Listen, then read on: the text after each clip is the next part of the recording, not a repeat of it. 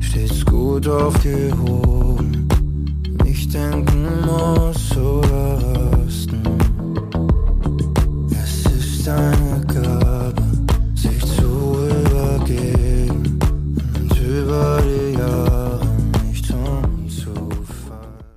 Herzlich willkommen zu einer weiteren Ausgabe Milch und Kultur. Heute zu Gast bei Milch und Kultur ist Ariel Öl von dem österreich-isländischen Musikduo Öl.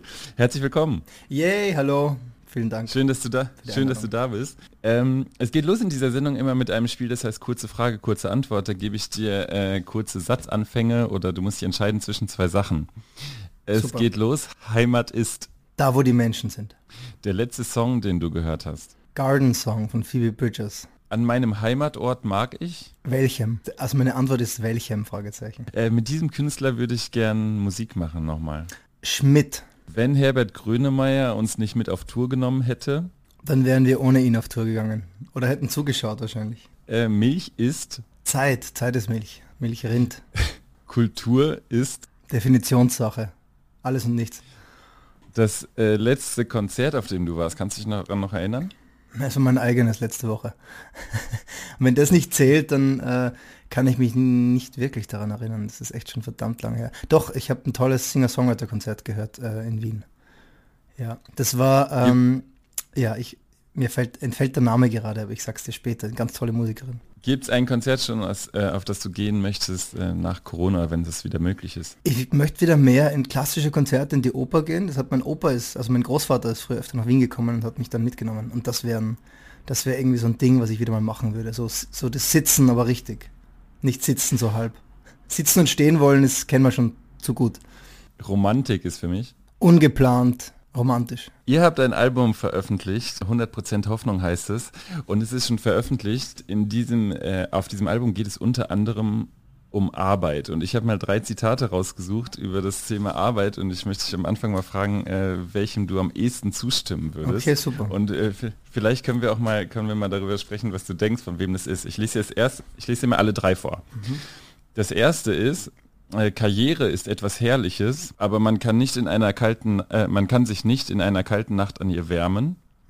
Das zweite ist, äh, wer sich selbst auf den Arm nimmt, erspart anderen die Arbeit. Und das dritte ist, Persönlichkeiten werden nicht durch schöne Reden geformt, sondern durch Arbeit und eigene Leistung. Mit welchem würdest du dich äh, auf Anhieb jetzt identifizieren? Es sind ja ganz verschiedene Arbeitsbegriffe äh, in den Ich finde alle drei ganz. Ganz gut. Das mit dem Leistungsbegriff ist ein bisschen schwieriger. Ich, also eins und zwei unterstreiche ich äh, sehr. Das mit dem Karriere nicht ins Bett legen, ja, also ähm, ich, ich glaube äh, Nummer zwei, das selbst auf den Arm nehmen, finde ich ganz gut, weil ja, da steckt irgendwie alles drinnen, was man braucht, glaube ich. Also ich glaube, wer es zu ernst nimmt, dann der tut, der beißt sich auch ein paar, schlägt sich ein paar Zähne aus oder so. Das ist mein, meine Antwort. Hast du eine Idee, wer das gesagt haben könnte, das zweite Zitat? Ich dachte die ganze Zeit drüber nach, nee, ähm, also es muss auf jeden Fall, also Woody Allen vielleicht, ein Comedian, irgendjemand, der so aus der Branche kommt. Heinz Erhardt. Ah, ja, doch gut. Mhm. Und das erste mit dem Karriere, äh, Karriere ist etwas Herrliches war Marilyn Monroe. Ah, Und das, dritte, das dritte war, wird man ihm vielleicht gar nicht so zuordnen, war Albert Einstein. ah, ja, wow, okay.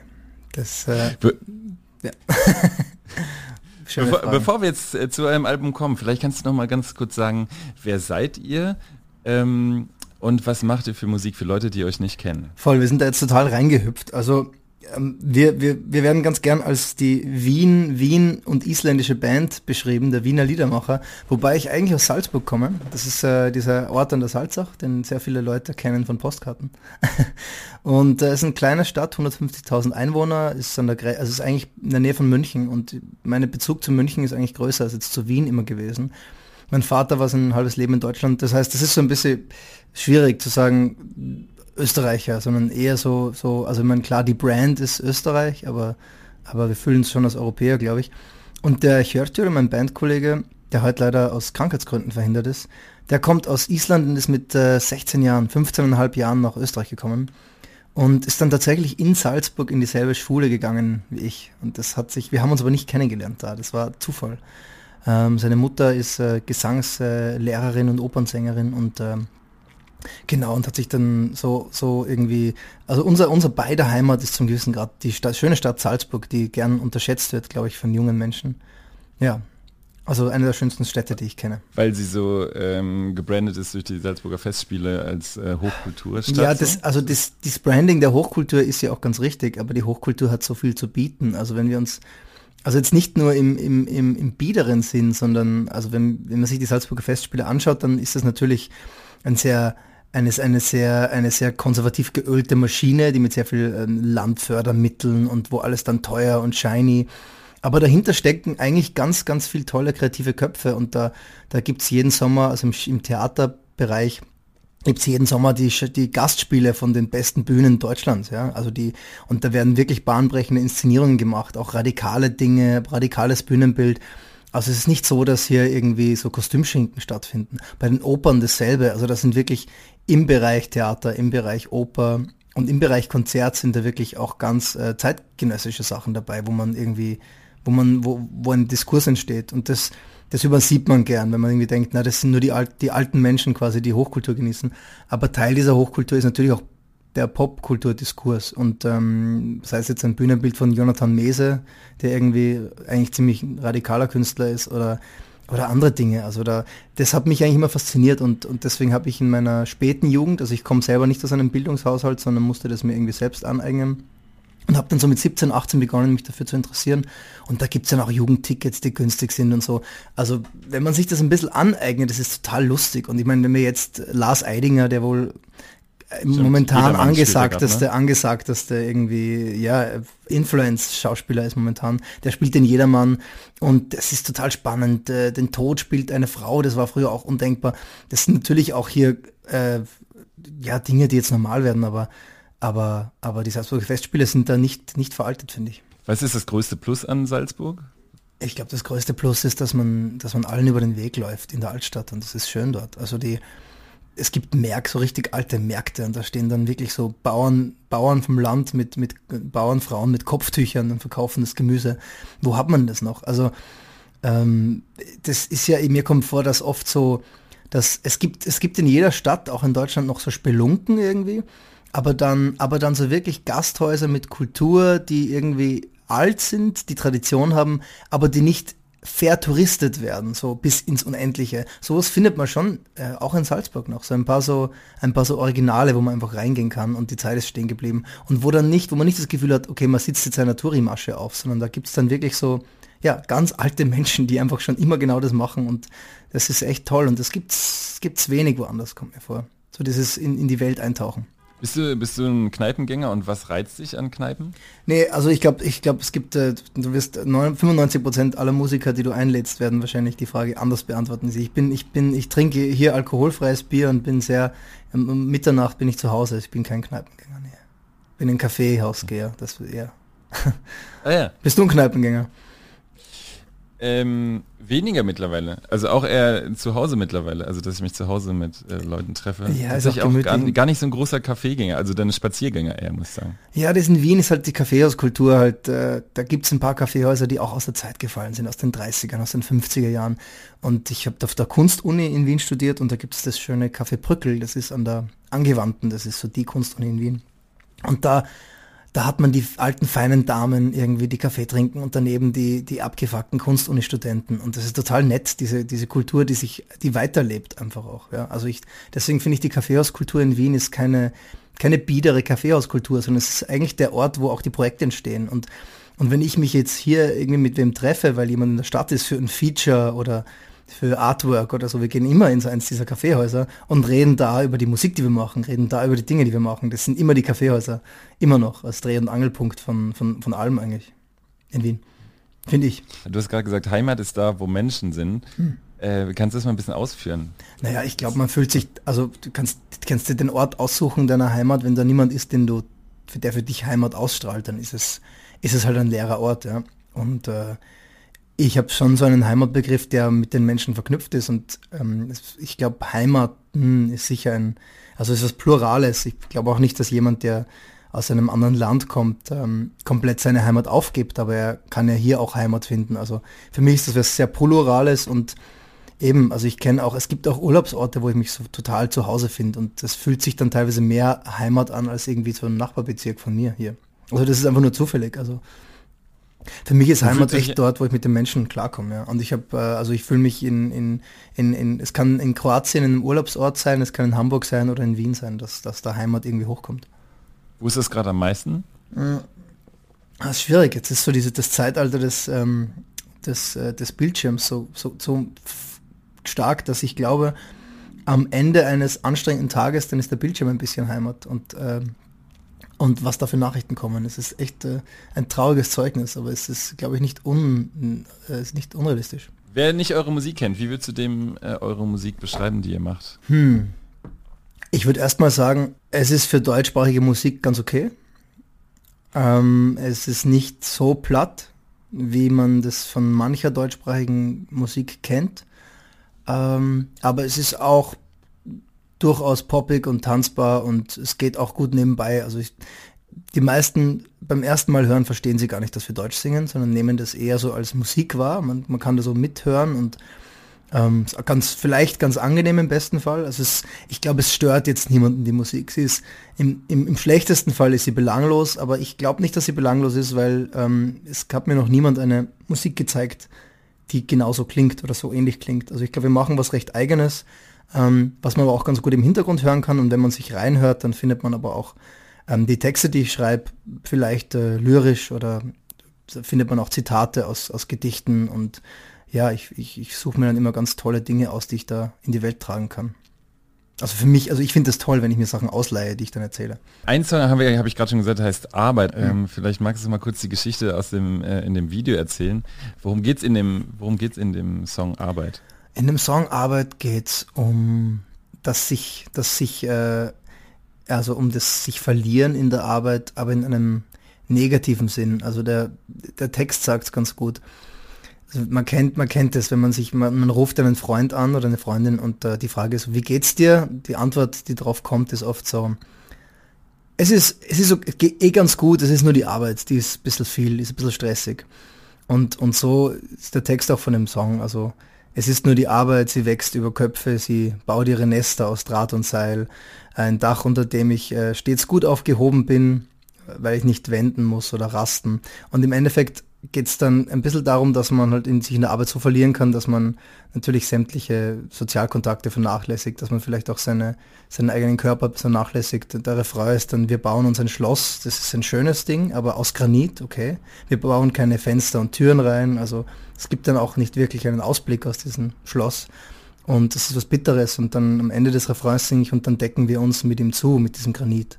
Das heißt, das ist der Grabstein, den wir auf uns drauflegen. Ich glaube, das ist schon ein bisschen eine, eine Abrechnung auch mit seiner, mit diesem Bild, dass wir mit der Selbstverwirklichung endlich dort angekommen sind, wo wir glücklich werden in der Arbeit. Also, weil es gibt, es gibt natürlich das, das, das, das, das Dilemma unserer, unserer Zeit ist natürlich, mehr Möglichkeiten heißt auch, äh, ja, ähm, mehr Möglichkeiten gegen die Wand zu laufen. Ja. War das ein Thema, das sich euch aufgedrängt hat, also in letzter Zeit, das euch auch in den letzten Jahren beschäftigt hat? Definitionen von Arbeit, von Lohnarbeit, aber auch wie arbeiten wir, was macht Arbeit mit uns? Ja, es war auch ein großes beiden? Thema, auch in, in, in der ganzen Krise. Also ich meine, man redet immer über die Helden der Arbeit und so und wer ist jetzt der Held und so. Und das sind natürlich dann Leute oft, die sich nicht aussuchen können, was sie arbeiten. Also wenn wir die, die Supermarktkassiererin hat sich im, im seltensten Fall hat die, hat die den Traum gehabt, Supermarktkassiererin zu werden. Also es ist, natürlich gibt es da gute Arbeitgeber auch in dem Bereich. Das will man jetzt auch gar nicht, das kann man jetzt nicht alle unter den Kamm scheren, aber aber das, da reden wir jetzt nicht von dieser Selbstverwirklichung. Und, und ich glaube, da stehen sich auch Welten gegenüber. Ähm, und ich, was, was ich halt einfach ein, ein Dilemma, das ich sehe, ist, dass keine Form der Arbeit vollends zufrieden macht. Also die, die, die stumpfsinnige Arbeit, die ich für den anderen leiste und die nicht wirklich befriedigend ist, weil ich nur auf mein Geld warte und warte, dass der Freitagnachmittag kommt, dass ich heimgehen kann, die kann nicht befriedigend sein. Aber die andere Arbeit, die heißt, ich muss mich vollkommen aufopfern ähm, und ich bin selbst so Teil der Arbeit, dass ich jede inhaltliche Kritik persönlich nehme und so weiter, die kann halt auch nicht ganz funktionieren. Und dieser Mittelweg ist auch wirklich sehr schwierig zu finden. Ich glaube, für uns alle, oder? Ich meine, ja, ist, Ja, kann ja auch eine Lebensfrage sein. Ne? Ist, besch- beschäftigt viele Menschen lebens, ein Leben lang. na, wenn man sich überlegt, wir gehen fünf Tage arbeiten und zwei Tage frei, also dann ist das eine Frage, mit der wir uns groß beschäftigen sollten, auf jeden Fall, ja. Äh, ich, das ist jetzt schade, dass Jotto nicht da ist, weil äh, gerade in Island gab es dieses Experiment mit der Vier-Tage-Woche, wenn ich mich nicht irre. Ne? Er ist Habt ein großer Verfechter der? Vier-Tage-Woche, ja, ja. Und da, ähm, ja. habt, habt ihr darüber geredet? Ja, ja, klar. Also er, wir reden auch oft, also er, ich, er sieht eher auch den Diskurs des Arbeiters, der Arbeiterin und so diese Position, dass man sich nicht aussuchen kann und wo man auch, wo er auch herkommt, so gefühlsmäßig, ist einfach ein bisschen so ein Kämpfer auch für die, die Rechte und äh, von, von, von Arbeitnehmerinnen und äh, ähm, ist sehr, sehr stark natürlich äh, links politisiert, wie, wie, wie die meisten von uns. Ich selbst äh, komme eigentlich aus einer so normal bürgerlichen, äh, mittelständischen Familie, jetzt kein, äh, niemand war reich, aber es war immer, wu- wurde mir alles ermöglicht so. Und konnte dann irgendwie auch alles machen und habe das für mich irgendwie nie als Option gesehen, so klassische Erwerbsarbeit zu machen. Musste ich natürlich dann auch machen, habe dann mich selbst in der Werbung äh, verdingt. Also ich habe, bevor ich Musik gemacht habe, in einer Werbeagentur lang gearbeitet als als äh, Art Director und Texter und sonstige Sachen. Und ist ja auch letztlich, also das ist total toll, weil es kreativ ist, aber unterm Strich macht man auch für andere Leute halt, also im Endeffekt stecke ich meine Kreativität dafür rein, dass irgendein Unternehmen dann äh, Produkte verkaufen kann, was am Ende des Tages einfach ganz grässlich ist. Also da, der Konsum ist ja natürlich das andere Thema von unserer Platte, wo wir irgendwie draufkommen, das ist, also das ist ein Rad von, von Themen, die ich alle natürlich schon in meinem Leben auch hatte. Also Konsum, Arbeit und noch schlimmer in der Werbung arbeiten. Da haben wir alles zusammen. Zum Konsum kommen wir gleich nochmal. War das auch, du sagst, du kommst aus einem Arbeiterelternhaus, war das dann auch eine Frage, eine Diskussion ganz oft mit deinen Eltern, also Künstler, äh, ist das richtige Arbeit oder mach doch mal was Richtiges? Naja. Also dieses, dieses Verständnis von, ähm, dass, mal, dass es trotzdem Arbeit ist, die vielleicht nicht auf Anhieb äh, mit einem regelmäßigen äh, Einkommen belohnt wird, so. Nee, also man muss, Ähm, das- ja, das Sicherheitsdenken quasi, wie weit hat das eine Rolle Vielleicht, gespielt? Ja. Hm.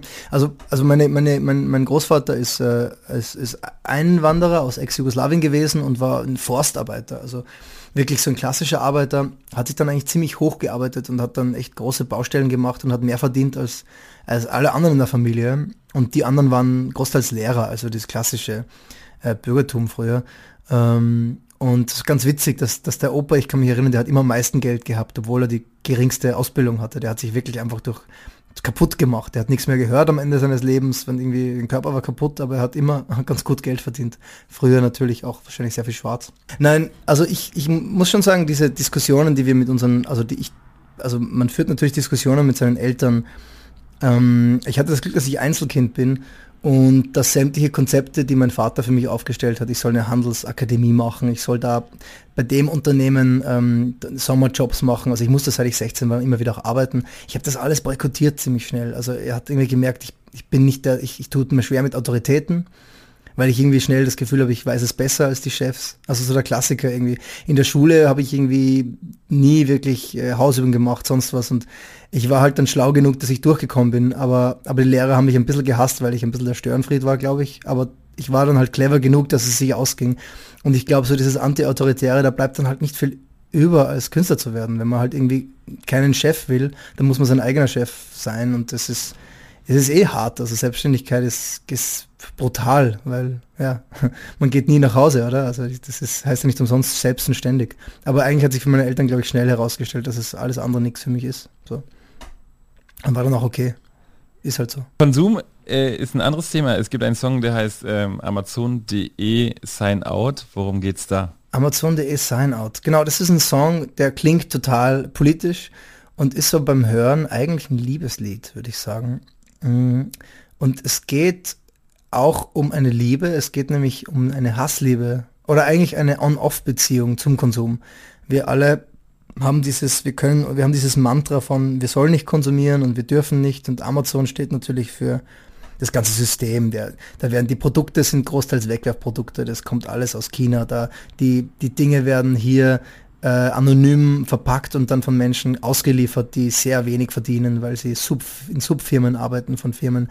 Also da das Beispiel Amazon ist so ein schönes Beispiel für die ganze Kette ist kaputt. Also das ist alles nur auf Effizienz und überhaupt nicht auf, auf Gewerkschaften und sonst was ausgelegt. Und wir merken, also mit diesem Beispiel ging es dann ganz gut arbeiten.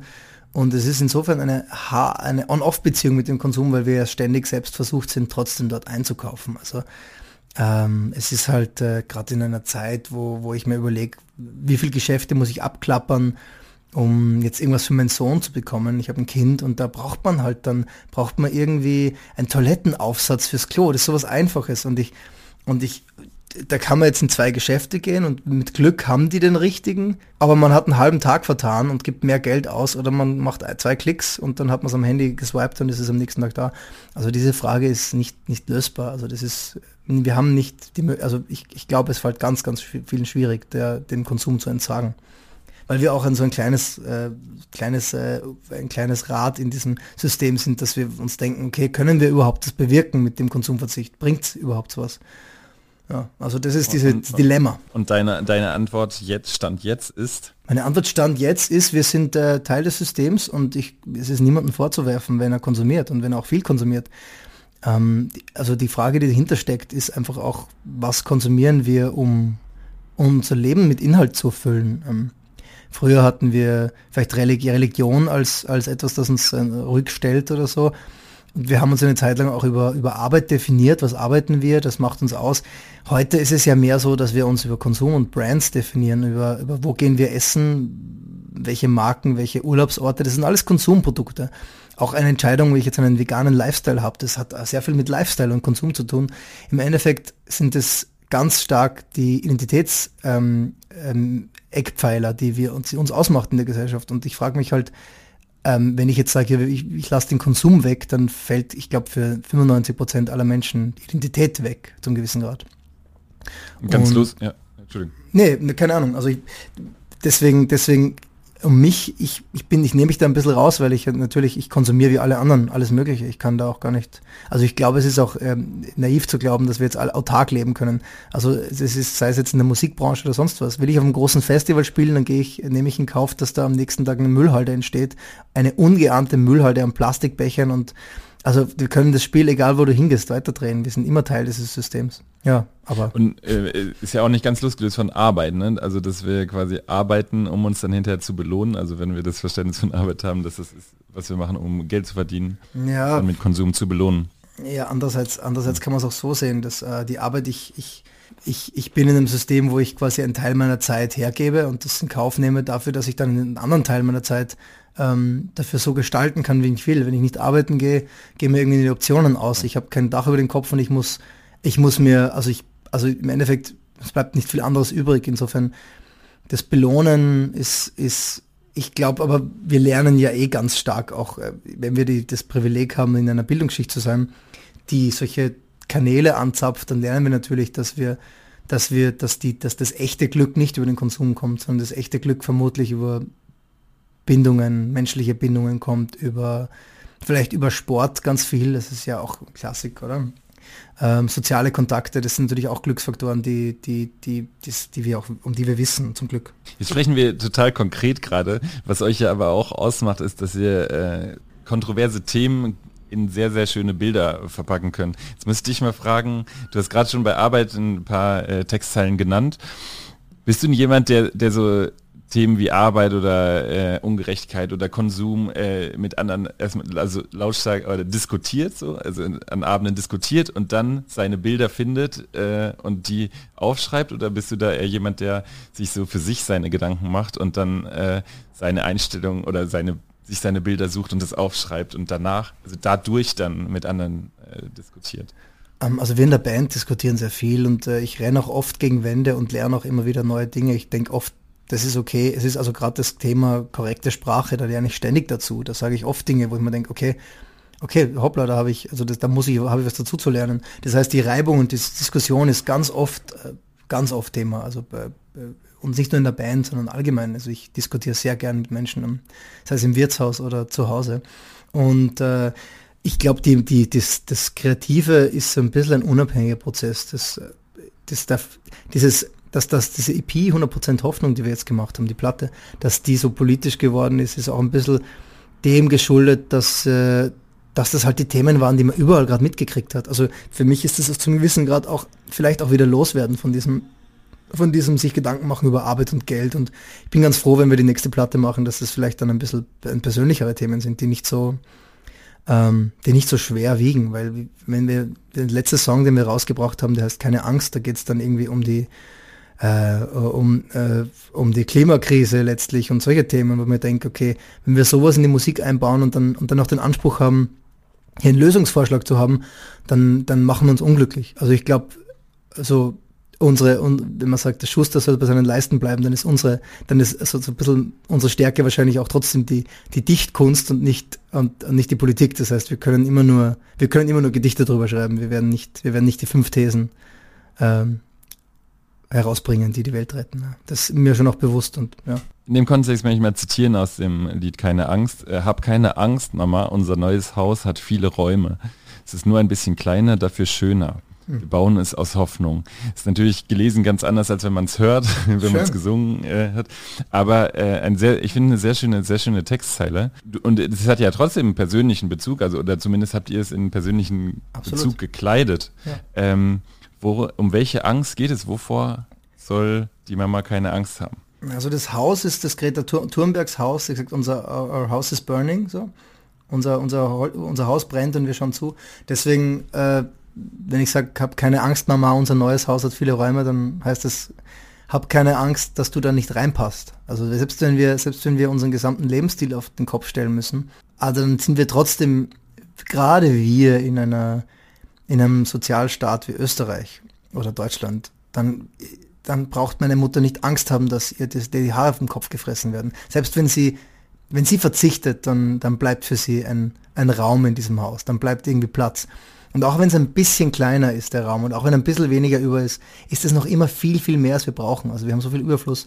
Also diese Angst, ich glaube, ich glaube in einer Generation, in der Generation, die leider die meiste Stimme hat, natürlich wahltechnisch, also wenn wir so überlegen, es gibt äh, die, die, die 18- bis 40-Jährigen, die wählen können, oder 18- bis 45-Jährigen sind weniger als die 45- bis 95-Jährigen, die wählen.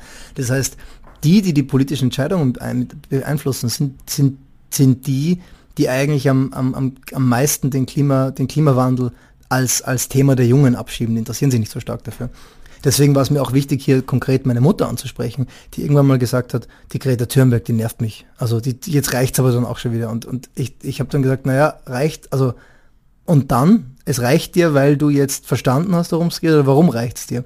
Weil es es nicht mehr hören will. Und ich glaube, ich glaube, da steckt eben diese Angst dahinter, da will einem jemand was wegnehmen. Da geht's immer ein bisschen um das Thema Glück und Privileg, das man hat und das halt immer dann, wenn man, wenn man sich irgendwie, wenn man, wenn man sagt so, hey, hoppla, aber da, das sind unsere, das ist, war schon immer so und das wollen wir jetzt nicht verändern, dann, dann gibt es da diese Angst vor Veränderung, dann gibt es die Angst, dass jemand einem was wegnimmt. Und sehr, aber dieses Wegnehmen kann ja eben was Freiwilliges sein und das ist das, was ich, was ich anstoßen will mit dem Text. So, wenn wir ein bisschen verzichten lernen, dann nimmt uns niemand was weg. Und ich komme nochmal zurück, wir leben hier in Österreich in dem Sozialstaat, also meine Mutter zumindest wo, wo am Ende des Tages sie eine Pension haben wird, wo am Ende des Tages sie Essen am Teller haben wird. Und das ist keine Selbstverständlichkeit. Meine Oma hatte das nicht immer und äh, schau jede Generation vor meiner Oma an, da war es auch keine Selbstverständlichkeit. Es ist Zufall, dass wir jetzt diese Sicherheit haben und gerade wir können uns äh, auch wieder ein bisschen was zurückgeben, glaube ich. Und es gibt auch einen Song. Äh, ich muss eine kurze Anekdote erzählen, weil ich habe, als ich eure Musik gehört habe, ist mir ein Thema immer wieder aufgefallen, dass es immer wieder um Häuser und Räume geht. Und ich finde ja. sehr spannend. Und ich habe ähm, in einem Song, ich glaube, es ist in Keramik, mhm. gibt es einen Satz, der heißt, äh, wie viele äh, Räume hat dein Plan? Der Plan Bau, deines ne? Baus. Der Plan deines ist, Baus. Wird genau. das Papier oder aus Sternen hab, gebaut? Genau, und ich habe äh, tatsächlich, ich habe der, äh, der Plan deines Glücks immer verstanden. Und hm. ich habe dann die, die Frage fand ich sehr schön tatsächlich. Also ich habe mir die Lyric, Lyrics nicht angeguckt. Wie viele Räume hat dein äh, Plan oder der Plan deines Glücks? Fand mhm. ich eine schöne Frage. Ist es, ist, sind Räume, also Freiräume für dich ein beson besonderes Thema oder ähm, fand ich sehr schön auch, also diese, diese Bilder von Räumen und Häusern. Ja, für mich sind Songs Räume und sind, sind einfach so Gedankenspiele, ganz oft Räume. Da gibt es welche, die haben mhm. ganz viele Fenster, da kommt ganz viel Licht rein. Das sind, also ich finde, ein Raum ist Stimmung und ein Raum ist auch ein Gefühl und ähm, ich komme selbst aus, aus, dem, aus dem Designbereich und habe viel, ähm, ich habe auch Innenarchitekturen gemacht für eine Bar, für ein Restaurant, für einen Foodtruck sogar, also solche Geschichten. Ich habe das eine Zeit lang auch beruflich gemacht. Ähm, hatte mir keinen Spaß mehr gemacht, aber dieses architektonische Denken und das Denken in Räumen ist für mich extrem wesentlich. Und für mich, wenn ich ähm, einen Song schreibe, dann, dann ist es für mich schon eine Metapher von, ganz oft von, von wirklich einer Wohnung. Also, wenn man sich vorstellt, eine Wohnung betreten, ähm, wo nichts drinnen ist, so eine neue Wohnung, wo die Fenster offen stehen und die Sonne reinkommt. Es gibt nichts Schöneres als diese, dieses Gefühl von so einer, von so einer, von so einer leeren Wohnung, wo Licht reinkommt. Und und im Endeffekt, glaube ich, ist jeder Song ein bisschen so, ein, so, eine leere Wohnung und dann kommen langsam die Möbelstücke rein und es wird immer, immer dichter und man muss aber aufpassen, dass es nicht überladen wird und so, so ähnlich baue ich so meine Songs, glaube ich, wie, wie Räume oder wie Häuser, dass man, da, da, am Ende muss es genau passen, dass da nicht zu viel, auch nicht zu viel äh, Gedicht drinnen steckt, weil irgendwann kann man es nicht mehr singen, aber auch nicht zu viel Plattitüde. Also ich denke mir oft, wenn ich so deutsche Popsongs höre, die, die mir zu platt sind, mir ist sehr viel zu platt, ich bin da sehr kritisch, dann fühlt sich das einfach an wie so eine, wie soll ich sagen, wie so eine Neubauwohnung, die, die ganz billig eingerichtet ist und ganz schnell zusammengeschustert, wo die auf dem Foto ganz gut aussieht, aber wo man sich einfach nicht wohlfühlt in echt drinnen. Das ist, ja, das ist, also vielleicht ein, schon zu abstrakt, aber für mich sind Räume extrem wichtig, ja.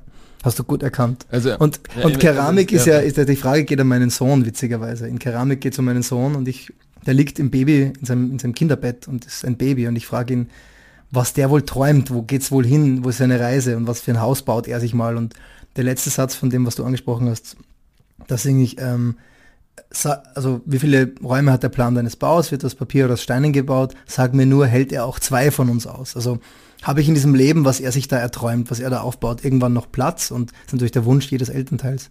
Und wie viel Platz habe ich dann noch in diesem Raum, in diesem, in diesem Haus? Also das sind so voll, also diese Familie, Familie und, und Räume sind auf jeden Fall eine Rolle bei uns, ja.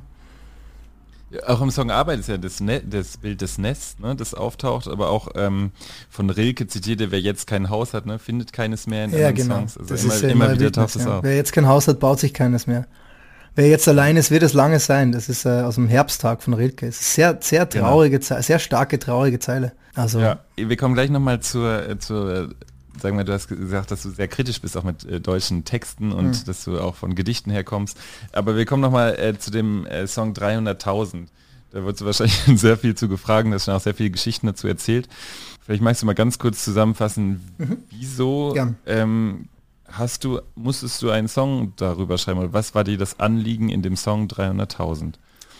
Also in erster Und ich Linie finde, danach, man sollte, man sollte es sich unbedingt anhören. Wir können das jetzt vielleicht kurz anreißen einmal, mhm. aber äh, sollte sich das anhören. 300.000 ist meiner Meinung nach der stärkste Ölsong bis jetzt. Vielleicht nicht der größte, der erfolgreichste, aber es ist definitiv der stärkste, weil er mich selbst jedes Mal berührt, wenn ich ihn singe. Und ich muss jedes Mal weinen, wenn ich ihn live singe.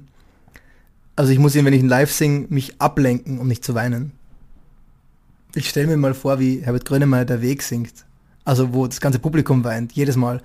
Ich glaube, irgendwann hat man diese, trägt man das einfach und ist diese Figur. Aber 300.000 ist berührt mich, weil äh, es um eine Familie geht, die meine sein könnte. Also es geht um eine junge Familie mit dem Kind. Der, das Kind ist gleich alt wie mein Kind.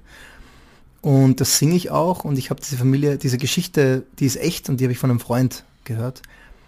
Und die hat mich so weggepustet, weil ich das Gefühl hatte, ich, also die sind ganz unverschuldet und mit bestem Wissen und Gewissen haben die das gemacht, was alle Menschen machen, die Hoffnung, also die, die ihre Träume verwirklichen wollen. Am Land so der Klassiker, die haben Geld bei einer Bank ausgeliehen und Geld von der Familie ausgeliehen und haben das dann zwischengeparkt bei einer anderen Bank, bei der, bei der Hausbank quasi, um ein Haus zu bauen. Haben sie ein Grundstück gekauft, wollten ein Haus bauen das Problem war, das Geld, was sie da bei dieser Bank zwischengelagert hatten, die Bank ist wegen eines Betrugsskandals pleite gegangen. Das, das ist dieser Kommerzialbankskandal.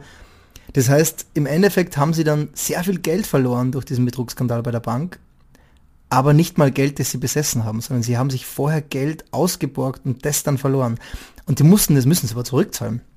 Das heißt, du bist dein Leben lang verschuldet, wolltest dir ein Haus bauen und alles, was du hast, ist ein leeres Grundstück und hast aber kein Haus, hast auch keine Möglichkeiten, das ist finito, dieses Geld, das war also der ganze Traum und, und dir ein kleines Kind, das heißt, die müssen mal, diese Beziehung musst du erstmal schaffen, das da durchzukommen, weil da gibt's Schuldzuweisungen, da gibt's so viel in der Luft und diese Existenz, diese, diese Existenz dieser Familie ist natürlich bedroht als Familie, als glückliches Konzept. Da, das ist so viel Bitterkeit in, diesem, in dieser echten Geschichte. Dass ich die erzählen musste. Und genau diese Geschichte erzähle ich einfach eins zu eins, wie sie passiert ist. Ohne, ohne Schmuck und auch ohne große poetische Sprache. Ich glaube, die erzähle ich einfach nur. Das ist, und das hat mich so berührt, ich musste das erzählen, ja. 300.000 ist der letzte Song auf eurer EP. Ich fand es schön, was du gerade gesagt hast. Gesagt, dass dich viele deutschsprachige äh, Musik nervt, glaube ich auch, ne? Also stört. Jetzt bist du ja jemand, der vielleicht mehr, da hast du gerade auch schon gesagt, über die Lyrik kommt. Wann merkst du, dass dich ein Song, ein deutschsprachiger Song berührt? Oder kannst, könntest du das beschreiben? Äh, was muss ein deutschsprachiger Text leisten, damit er dich einfängt, damit er dich ich glaube, es, einnimmt. Ich glaube, es gibt gewisse Klischees, die in der deutschsprachigen Musik allgegenwärtig sind. Sagen, sagen wir jetzt nur Wörter, tanzen, Farben. Das sind, das sind, die habe ich schon sehr oft gehört. Aber wenn, wenn die richtige Stimme sie im richtigen Kontext tanzen, Farben, leben, die drei Wörter hintereinander anbringt, kann sie mich trotzdem noch berühren. Und der Knackpunkt für mich ist nicht, ist das jetzt ein Hit sondern der Knackpunkt für mich ist, ist es, berührt mich. Und da gibt es also zum Beispiel, ähm, ja, weil ich vorher Schmidt gesagt habe, mit wem möchtest du Musik machen? Er schafft es zum Beispiel, mich zu berühren äh, mit der Musik, die er macht. Und äh, ähm, ganz unabhängig dessen, ob da jetzt Wörter drin vorkommen, die ich als Klischee einstufe. Also diese, die, das kann man nicht nach, ähm, nach einem Plan, äh, ich kann jetzt nicht sagen, wenn das vorkommt, funktioniert es für mich nicht, sondern ich glaube, es ist, es muss zum gewissen Grad gemeint sein, die Musik. Wo ich oft äh, ein Problem habe, ist, wenn Musik klingt, als wäre sie in einer Writing-Session entstanden, als hätte man die quasi vom Reißbrett weg entworfen. Ich bin so ein bisschen ein Verfechter von diesem, fast so wie einem äh, so, so Sternstunden, Geniebegriff, was auch immer, so von Momenten, wie es mir bei meinem Schreiben manchmal geht, ähm, wo ich das Gefühl habe, ich weiß nicht, warum das gerade aus mir rauskommt, aber es ist da, es muss einfach passieren, so wie der Künstler als Medium. Ich halte es total problematisch. Ich glaube jetzt nicht an das an große Genies, sondern ich glaube, da ist ganz viel Glück und Zufall und was auch immer dabei. Aber mir ist ein Song, der ehrlich gemeint ist und der einfach sich, äh, das ist ein schwieriges Wort, aber der ehrlich ist und wo ich die Person dahinter spüren kann immer hundertmal lieber als, ein, als irgendein Song, der wahnsinnig gut performt, aber der mir einfach, der mir inhaltlich, also wo ich die Person nicht spüren kann. Wo ich das Gefühl hatte, gut, das war eine Writing, Writing Session, dann haben sie haben es drei Leute probiert und bei der hat es am besten geklungen, jetzt singt's die. Kann, kann eine gute Musik sein, absolut, aber die berührt mich nicht und deswegen, deswegen interessiert es mich nicht und ich will solche Musik auch gar nicht hören, weil dann, ja, dann kriege ich Kopfweh. Ich komme jetzt nochmal auf das Bild der Räume zurück. Wenn ja. ich äh, eure Musik höre, denke ich manchmal, es ist, ist, auch wie ein bisschen wie ein Labyrinth. Also man kann es nebenbei hören und denkt, äh, ganz nette Musik, aber wenn man sich mit den Texten beschäftigt und mal der Zeile nachforscht oder äh, da abbiegt und das hört nochmal genau, kann man in den verschiedensten Räumen relativ viel entdecken. Ist äh, bei anderer Musik vielleicht auch etwas, was dich stört, dass es vielleicht eher so ist wie so ein, so ein gerader Flur, der, also, wo es auch gar, gar nicht so viel zu entdecken gibt. Nee, wie ein Schild auf der deutschen Autobahn. Ich weiß, wo es hingeht, dann biege ich da ab und ja. dann bin ich da. Und dann ist ein Kreisverkehr, wenn es hochkommt. Ja, das ist, so, ist so sind viele Songs. So man, das stört mich ja? dann. Ja, ich, also ich brauche nicht Autobahn fahren. Wenn ich, wenn ich, wenn ich eine Autofahrt machen will, dann will ich eine, dann will ich eine, eine Küstenstraße und dann will ich jeden, alle paar Minuten will ich was Neues entdecken und dann will ich vielleicht stehen bleiben und dann kurz ins Meer hüpfen oder einen Bergpass, wo ich einfach alles dran toll finde. Die, die Schatten, die da oben sind und die, die Bäume und die, die Gebirge. Habe kein Interesse dran, auf einer Autobahn zu fahren. Und zumindest Musik auch. Wenn ich weiß, was da kommt und es geht immer nur geradeaus und es ist genau das, langweilig. Also ist für mich halt nichts das Richtige.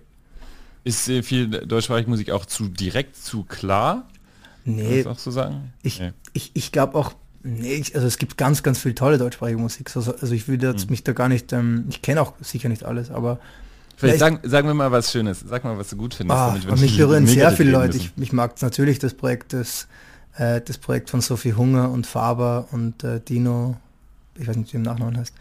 Ähm, dies, das mag ich ganz gern. Da geht es natürlich auch ein bisschen um dieses Finden der eigenen Sprache wieder. Und das ist, äh, das, das, das Album Ich liebe dich heißt, glaube ich, was da rausgekommen ist. Das mag ich gern. Ich finde generell bei Faber selbst habe ich auch oft das Gefühl, dass da eine gewisse eine gewisse Tiefe, eine unheimliche Tiefe drin steckt in seiner Stimme, in seiner Art.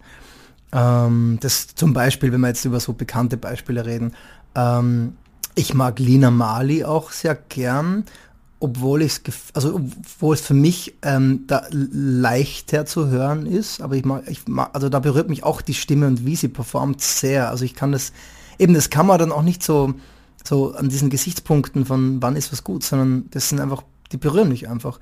Und äh, das ist ja auch das Gemeine, dass halt diese Werkzeuge da auch mitspielen. Also wenn, wenn Henning May kann auf seinem Instagram-Account kann der, der kann halt, äh, keine Ahnung, den Titelsong der Muppet Show singen und das ist trotzdem irgendwie schön. Also, weil der halt einfach diese, die Stimme hat. Also ist einfach so. so. Und äh, also es ist, spielen immer sehr mehr, mehr Faktoren rein als jetzt der Song selber, glaube ich, bei berührender Musik. Und insofern bin ich auch gar nicht so kritisch. Nur wenn die Stimme so klingt, das hätte ich sie schon hundertmal gehört und der Song und der Beat und alles ist schon so hundertmal gehört, dann, dann, dann höre ich auf jeden Fall nicht weiter. Ne? Findest du viel Musik auch mutlos? So? Nee, ich glaube, mutlos ist eh, also ich glaube, ich glaube, es ist immer mutig, so Musik rauszubringen und sich hinzustellen, auch zu performen. Ich glaube, da sind sehr viele klassische Popmusiker auch viel mutiger als ich. Also sich da hinzustellen und und das irgendwie ein enges, enges Kleid anzuziehen, also enge Kleidung anzuziehen, sich dann hochzuschminken und zu sagen, ich bin das jetzt und in beiden Beinen dazustehen und dann noch die Instagram-Arbeit zu leisten und boah, da steckt so viel Arbeit drinnen und so viel auch emotionale Arbeit, dass du das packst. Also ich glaube, mutlos finde ich, nee, ich finde Musik machen nie mutlos. Es ist nur, mir geht's halt oft dann mehr um die, um die Musik. Und ich glaube, für viele ist Musik halt auch ein Produkt, das man konsumiert wie eine Marke. Da geht's dann um ganz viele Gesichtspunkte irgendwie. Wie fashionable ist das? Wie, wie, ja, genau. Du, du, hast eben gesagt, dass du auch, äh, dass ihr über die Dichtkunst kommt. Ist, ist es richtig, dass der Vater von Jotur auch Dichter war? Ist, absolut, er ist Dichter. Ist, ist, ist, ist, Dichter. Wie bist du denn in Berührung mit äh, Dichtkunst gekommen? Also Über die Schule. In der Schule los? Ja, mhm. absolut. Ich war, ich hab, meine Mutter hat dann gegen, gegen den Willen meines Vaters, mich auf seine Handelsakademie zu schicken, gesagt, ich gehe auf ein, der Junge geht auf ein musisches Gymnasium, weil der ist irgendwie ein bisschen talentiert. Und ich konnte dann da Theater spielen und ähm, konnte dann da Theater spielen und habe dann auch einen Literaturzweig besucht. Und wir haben dann da, ich habe dann da meine ersten Gedichte, glaube ich, gelesen, mit 15 oder so. Also wie gesagt, ich hatte zu Hause hatten wir Benjamin Blümchen und Bio Blocksberg Kassetten. Das war irgendwie das höchste der Gefühle. Aber in der Schule habe ich es dann irgendwie dann schon gemerkt, das ist eins der Fächer gewesen, wo ich mich auch angestrengt habe. Weil, weil halt, ich glaube auch, dass, ich glaube auch in jeder Schulbildung eigentlich ähm, so das Fördern von kreativen Fächern kann, kann Menschen dazu bringen, ein bisschen den Selbstwert zu finden. Also ich frage mich das immer, wenn, wenn man so zwischen, in den Teenagerjahren, zwischen 13 und 20, hat man ja, ist ja das totale Thema Identität und Selbstwert irgendwie. Und, und ich glaube, sich selbst mögen ist einfach sau schwierig, so wenn man das immer anschaut, was man auch für Bilder präsentiert kriegt die ganze Zeit. Und dann kann, dann kann etwas, was man, wo man das Gefühl hat, hey, ich mache da was. Das macht nicht jeder, das kann auch nicht jeder. Und ich bin vielleicht nicht der Beste drin, aber irgendwie habe ich da was für mich gefunden. Das ist, glaube ich, was, was, was extrem wichtig ist für, für junge Erwachsene und Jugendliche. Und das kann für viele Lesen sein. Ich glaube, das war früher noch stärker, das Lesen. Ich glaube, das geht jetzt ein bisschen verloren. Aber umso mehr ist es auch die Aufgabe der Schule, glaube ich, hier auch anzubieten, wie tanzen, Theater spielen, äh, musizieren und sei es ein, sei es ein Riot-Projekt, wo jeder einfach irgendein Instrument in die Hand nimmt und drauf hat. Also ich glaube, dass da die Schule ganz viel auch für Selbstwert und, und dann auch Identität schaffen kann, ohne, ohne den Konsum so in den Vordergrund zu stellen, weil, ach, das ist ja, mir graut. Also mein Sohn ist drei und ich denke mir einfach, wenn der 16 ist, der will dann die Konsole haben, das Handy und das ist irgendwie alles so, ach. also wirklich grauenhaft, ich, ganz uninteressant. Aber ja, das ist äh, Eltern halt. Kannst du dich noch erinnern, welche, welche Gedichte du, äh, welche dich, Gedichte dich mit 15 gepackt haben oder was sich da gepackt hat an Literatur und was du jetzt gerade liest? Voll spannend. Also mich hat gepackt auf jeden Fall Pablo Neruda. Ich habe, es war damals die Ode an die Zwiebel oder sowas, die überlegen. Und ich dachte so wieder, wir haben da, ich dachte, Gedichte, das ist, keine Ahnung, Goethe oder das muss jetzt irgendwie der Zauberlehrling und total langweilig sein. Aber es kann auch, also und dann natürlich in Österreich gab es äh, ganz großartig die Wiener Gruppe, HC Artmann und Ernst Jandl, die haben so fast schon dadaistisch, haben die ganz tolle Gedichte geschrieben und ähm, auch sehr, sehr schwer teilweise. Also HC Artmann ist einer meiner Lieblingsdichter. Der hat mich, glaube ich, auch mit 16 schon total berührt. Der hat auf, auf österreichischer Mundart geschrieben. Ähm, ich kann dir eins vorlesen, wenn du magst. Also ich habe Gedichte dann eine Zeit lang so ein bisschen als gehört halt dazu zur Welt, aber berührt mich nicht, abgetan. Und dann ist dieses Gedicht gekommen von H.C. Artmann. Entschuldigung, das Bier, jetzt muss ich aufstoßen. Das, ist, das passiert Jan Böhmermann im, im, in Fest und Flauschig in letzter Zeit auch. Er tut auch mal aufstoßen. Weil er, eh dumm, aber ich wollte jetzt gerade ein Bier trinken. Okay. Das Gedicht ist von H.C. Artmann und heißt Blau, Blaubord. Exklusiv Ich bin ein Ringelspülbesitzer und hab schon sieben Weiber erschlagen und eine Reihe Beine unterm Schlafzimmerboden vergraben. Heut lade ich mir die Achte ein. Zum Liebestraum. Dann stelle ich over das Orchestrion ein und mit dem Hackerl zusammen. So verfahre ich mit allen Madeln. Wenn man das erstes Gestieß gegeben hat, dass mir einmal erwischen werden, das wird kein Mensch erleben. Ich bin ein Ringelspielbesitzer und schlaf in der Nacht nur beim Licht. Weil mir, wenn's so finster ist, vor die toten Weiber fürcht. Das war jetzt sehr österreichisch. Hast du irgendwas verstanden? Ähm, hat jemand da ein Mädel und hat es äh, immer unterm, äh, danach unterm Bett Er hat die getötet Frauen, er hat die Frauen getötet Nein. und getötet, hat Frauen getötet und, und, äh, und dann die, die Frauen. Äh, er hat sieben Frauen getötet, weil eine ihm den, einen Korb gegeben hat.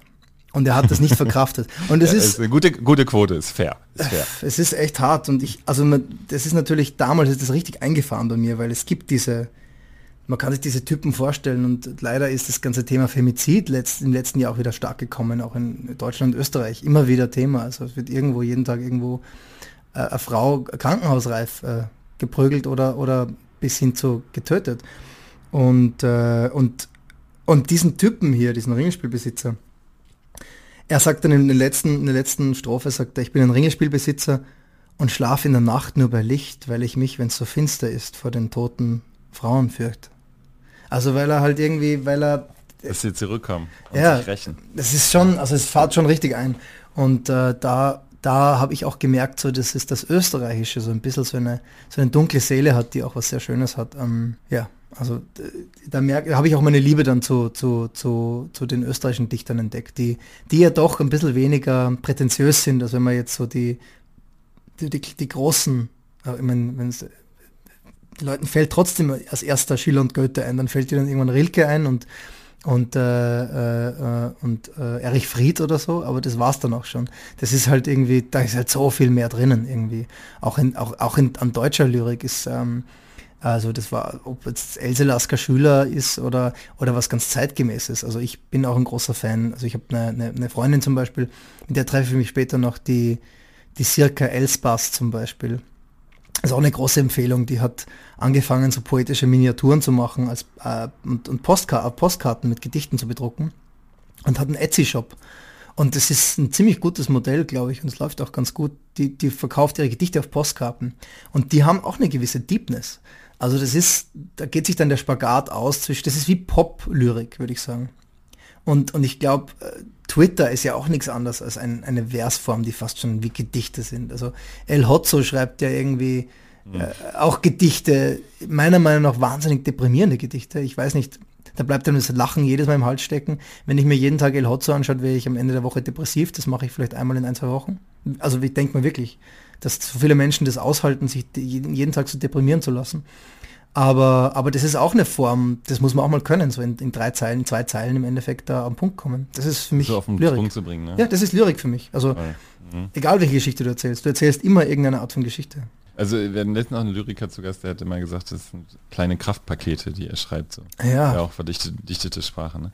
Ganz am Ende der Sendung darfst du dem Publikum eine Buch- und eine Musikempfehlung mit auf den Weg geben.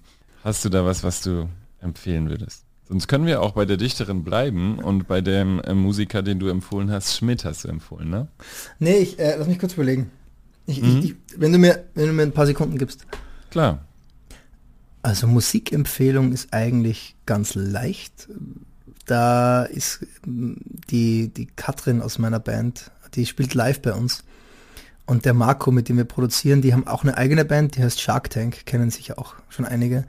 Und die kann man nicht oft genug hören. Super freshe Indie-Rap eigentlich. Die sind zu dritt, der Mile rappt noch. Also die, die Platte ist rausgekommen vor zwei Wochen, vor drei Wochen. Und die höre ich rauf und runter. Shark Tank ist meine Musikempfehlung, absolut. Und die Buchempfehlung ist tatsächlich, ja, da muss ich jetzt einen Österreicher empfehlen. Ähm, ja, mach mal. und da tue ich mir jetzt schwer mit der Frauenquote, weil ich, ich, also ich habe immer gute Autorinnen auf Lager, aber mir liegt hier der Erich Hackel einfach so am Herzen, wenn jetzt, wenn man jetzt sagt, ich will ein, also ein Publikum erreichen, das hier in der österreichischen Szene nicht so. Gut, also meine Buchempfehlung ist äh, Erich Hackel, ein, der absolute Klassiker von ihm, da gibt es ein paar, aber Abschied von Sidonie, so ein berührendes, wichtiges Buch. Und ich, ich, ich habe das Gefühl, wenn Männer wie Donald Trump solche Bücher lesen würden, dann wären sie nicht solche Arschlöcher. Das ist ein, ein sehr schönes Schlusswort. Ganz herzlichen Dank für das Gespräch. Heute zu Gast bei Märchenkultur war Ariel Öl von Öl. Herzlichen Dank ähm, heute bei Muck. Vielen Dank für die Einladung.